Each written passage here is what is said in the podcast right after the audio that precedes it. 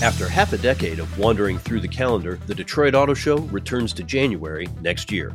It's a victory for the downtown hotels and restaurants that have been missing out on midwinter customers since the last January show in 2019. But it's also a tacit admission of defeat for show organizers that the Motor City can no longer attract international automakers to reveal new models, present their executives to the media, or otherwise treat the show like a top notch global gathering, because it isn't. It's a sad evolution for the once dominant North American International Auto Show, but while the truth may sting, embracing reality is a good thing. The show's public days will no longer be competing with Michigan and MSU football, Tigers baseball, and some of the most beautiful weather of the year in this beautiful state. The press days will presumably be no more, and almost no one will miss them. With this week's Automotive View, I'm Jamie Butters, host of the Daily Drive podcast and executive editor of Automotive News.